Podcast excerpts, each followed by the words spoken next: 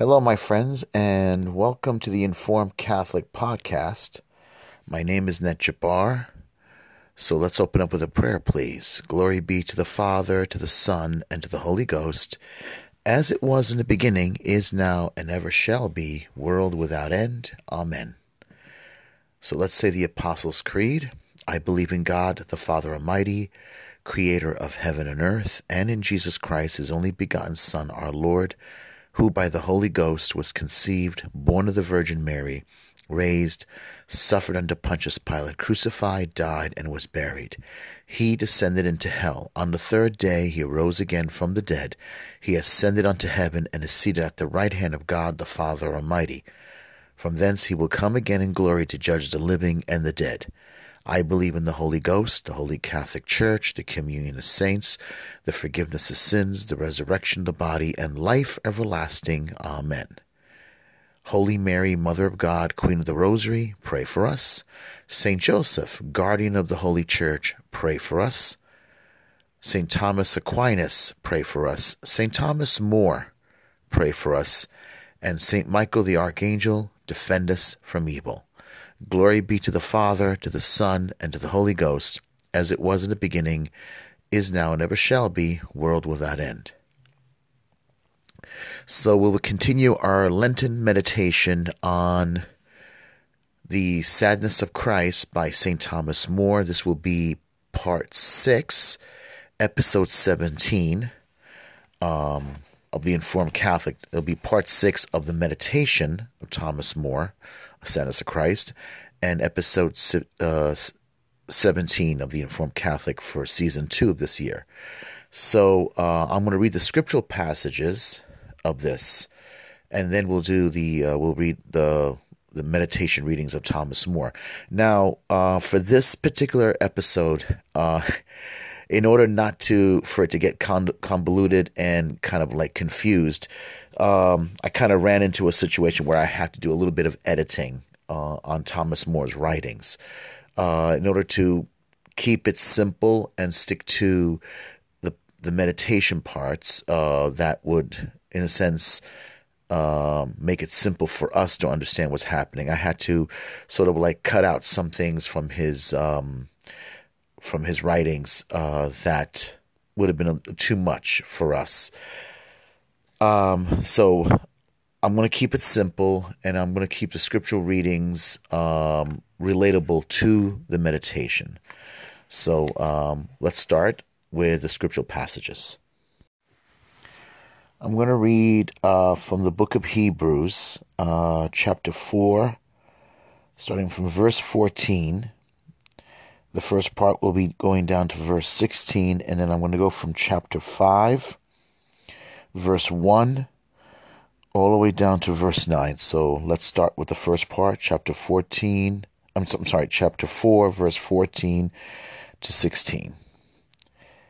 We have a great high priest who has passed through the heavens, Jesus, Son of God. Let us hold fast our confession, for we have a we, we have not a high priest who is unable to sympathize with our weakness, but one who in every respect has been tempted as we are, yet without sinning. Let us then with confidence draw near to the throne of grace, that we may receive mercy and find grace to help in time of need. That was chapter four, verse fourteen to verse sixteen. Now, chapter five, from verse one all the way down to, I'm sorry, verse ten. For every high priest chosen from among men is appointed to act on behalf of men in relation to God, to offer gifts and sacrifices for sins. He can deal gently with the ignorant and wayward, since he himself is beset with weakness. Because of this, he is bound to offer sacrifice for his own sins as well as for those of the people. And one does not take the honor upon himself, but he is called by God just as Aaron was. So also Christ did not exalt, exalt himself to be made a high priest, but was appointed by him who said to him, "You are my son, today I have begotten you." As he also, as he also in another place, "You are a priest forever, according to the order of Melchizedek." In the days of his flesh, Jesus offered up prayers and supplications with loud cries and tears to him who is able to save him from death. And he was heard for his godly fear. Although he was a son, he learned obedience through what he suffered, and being made perfect, he became the source of eternal salvation to all who obey him, being designated by God a high priest according to the order of Melchizedek. The word of the Lord. Thanks be to God. Amen. So now I'm going to read from Mark chapter fourteen. I'm going to start from verse thirty-two. We've pretty much heard this in uh, this this particular gospel in the meditations, because Thomas More keeps re- re- going back to this, and he's focusing on the Gethsemane scene right now. So let's start with Mark chapter fourteen, starting from verse thirty-two all the way down to verse forty-two. "And they went to a place which was called Gethsemane. And he said to his disciples, 'Sit here while I pray.' And he took with him Peter and James and John, and began to be greatly distressed and troubled. And he said to them, 'My soul is very sorrowful, even to death. Remain here and watch.' And going a little further, he fell on the ground and prayed, that if it were possible, the hour might pass him by. And he said, 'Abba, for all things are possible to you. Remove this chalice from me, yet not what I will, but you will.' And he came and he found them sleeping, and he said to Peter, 'Simon, are you asleep? Could you not watch one hour? Watch and pray that you may not enter into temptation. The spirit indeed is willing, but the flesh is weak.' And again he went away and prayed, saying the same words. And again he came and found them sleeping, for their eyes were very heavy, and they did not know what to answer him.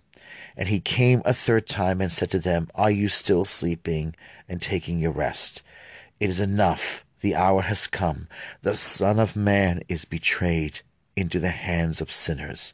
Rise, let us be going. See, my betrayer is at hand.'" The gospel of the Lord. Praise to you, Lord Jesus Christ. Amen. Okay, so now we will read from The Sadness of Christ by Saint Thomas More. "Some may wonder how it could be that our Savior could feel sadness, sorrow, and grief, since he was truly God, equal to his all-powerful Father.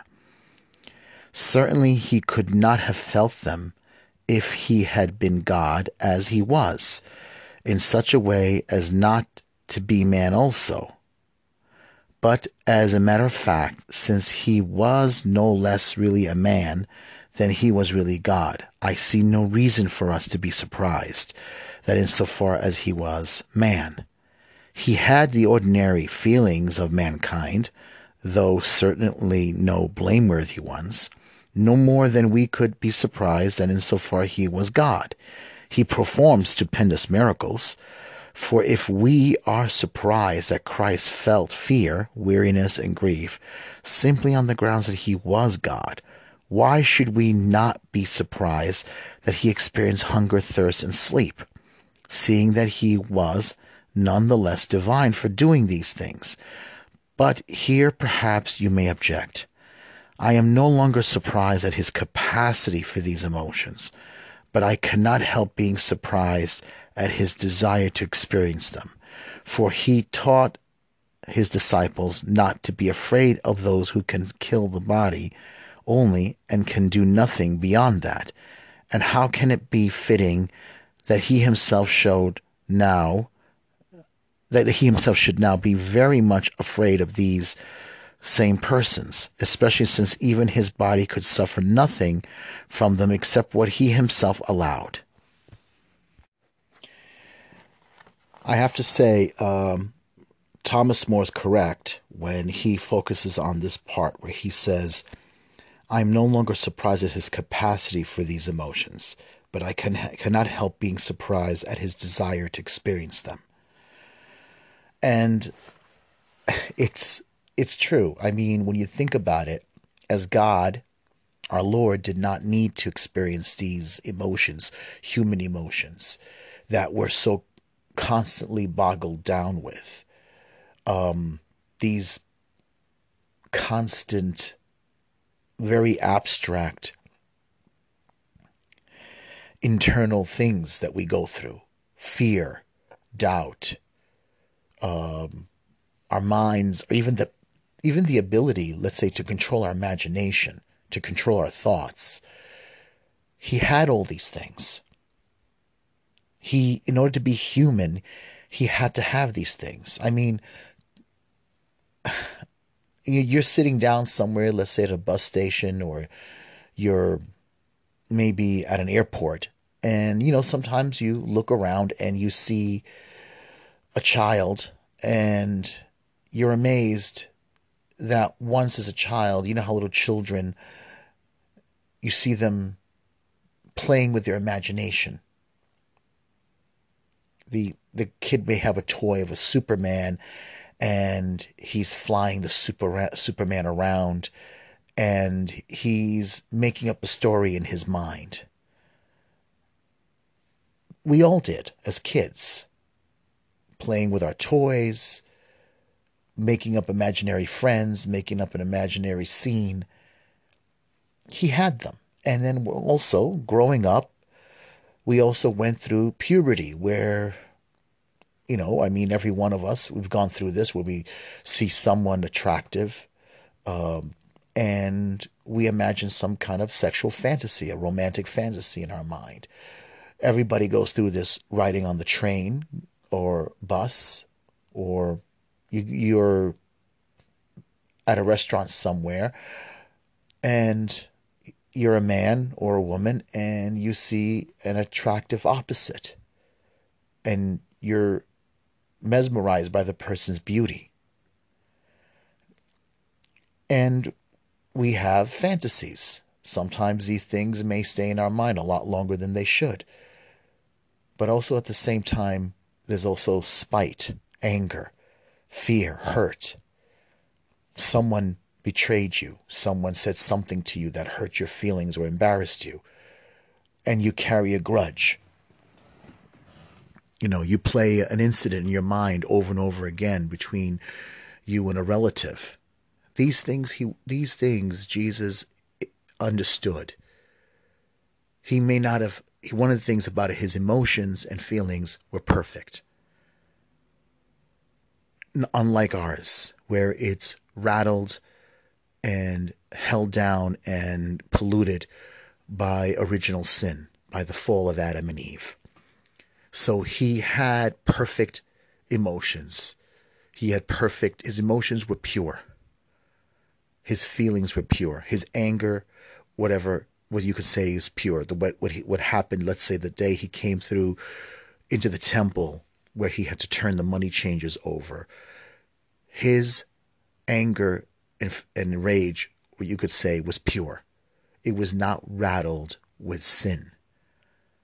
It, it wasn't polluted by it. Let's just use that term. We, our emotions are polluted. Our imagination is polluted by original sin. Christ himself was not. And I know sometimes a lot of us, we, if we really look at it, if we really, really grasp it, we're talking about the second person of the Trinity, God, the eternal Word, who took on human nature. And by taking on human nature, he took on a human personality. He took on a human mind. He took on a human soul. He took on a human intellect. where once he did not he did not have that. He is God, both divine and human. He had two natures. The other day, um, I've been also uh, listening to this book called um, When the Church Was Young uh, by Marcelino Ambrosio. I hope I'm pronouncing his name correct. And he goes over church history with the church fathers. And one of the things that has polluted the church and still is with us to this day is Arianism. And Arianism basically focuses only on the divinity, the I'm sorry, the humanity of Christ and not the divinity. It basically rejected the divinity of Christ. And in many cases, this is what's happening in the church today. We have a neo-Arianism where, like I said, we, uh, our church leaders embrace human weakness, embrace it, and are trying to sanctify it. Where this is this is one of the reasons why our, our liturgy and our priests and our, our church leaders very much have a very bad knowledge of church, of theology, of doctrine, of dogma, and they refuse to um, they refuse to to in a sense uh, understand the perfect uh, the two the perfect theology of a true Orthodox theology of such as the two natures of Christ. That's why many of our, that's why some of the movies, there were some movies, very bad movies in the past, where you have a very weak Jesus being betrayed, a very um, imperfect Christ being betrayed, because it's hard for us to understand the perfection of Christ, that him being Adam, the human, the human part of him, the human, the human part, was not was not on all in any way sin. There was no sin in him. It says so in the Gospels, I have no sin in me. He said it himself. In order for him to be this perfect sacrifice, he had to be with no sin. And this is something many Catholics today, many uh, especially Catholics who really, you know, don't understand, who who who want the church to accept homosexuality, to accept divorced and remarried people, or to accept people living in sin, or to try to sanctify sinful behavior, um, really can't comprehend it. It's very difficult for them. That, you know, they look at homosexuality and they wonder, why can't it be accepted? They don't understand. It's not possible. That's why they wrestle. That's why they, they have a hard time with the church. It's difficult for them to comprehend it. It's just not possible. They don't understand sin. They have no concept of it. So they find themselves always at odds with church teaching. The Holy Spirit will never allow it. But let us also give thanks for the fact that we have a Savior who understands, understands those members of his body who, who fight against sin, who wrestle and try to, to remain pure and holy.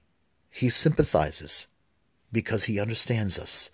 It's beautiful when you think about it, when you really embrace it, the fact that he, we have a Savior, a God who we can't say, you know how some people get very angry with God and they say, God doesn't understand what I'm going through. He does understand what you're going through. He does comprehend it. You just have to learn how to trust and give in to grace. We all do. We all have to understand that we need grace. We need his grace for our imperfect nature. Saint Augustine, um, Saint Augustine believed in human free will, but he also believed that our will is impaired, is impaired, it's, it's, it's wounded. We need grace in order to make better choices so that our will can be strong enough. We need the grace of Jesus Christ. That's why Augustine was called the um, the doctor of grace. Well, anyway, um, this is one part we're gonna we need we need to really meditate on, how how amazing it is that God decided to take on a human nature and with human emotions. I I think it's almost impossible to grasp it, but it is is something we can appreciate. We need to appreciate more. We need to to really appreciate Jesus Christ more for doing this. You know, he sanctified our humanity in him, in him. And I think it's beautiful. So I'm going to end it here, and hopefully we'll continue again. I'm going to try to do another podcast for this week. Um, let's end it with a prayer, please. In the name of the Father, Son, and the Holy Spirit. Our Father, who art in heaven, hallowed be thy name. Thy kingdom come, thy will be done on earth as it is in heaven. Give us this day our daily bread, and forgive us our trespasses as we forgive those who trespass against us. Lead us not into temptation, but deliver us from evil. For thine is the kingdom, the power, and the glory, now and forever. Amen.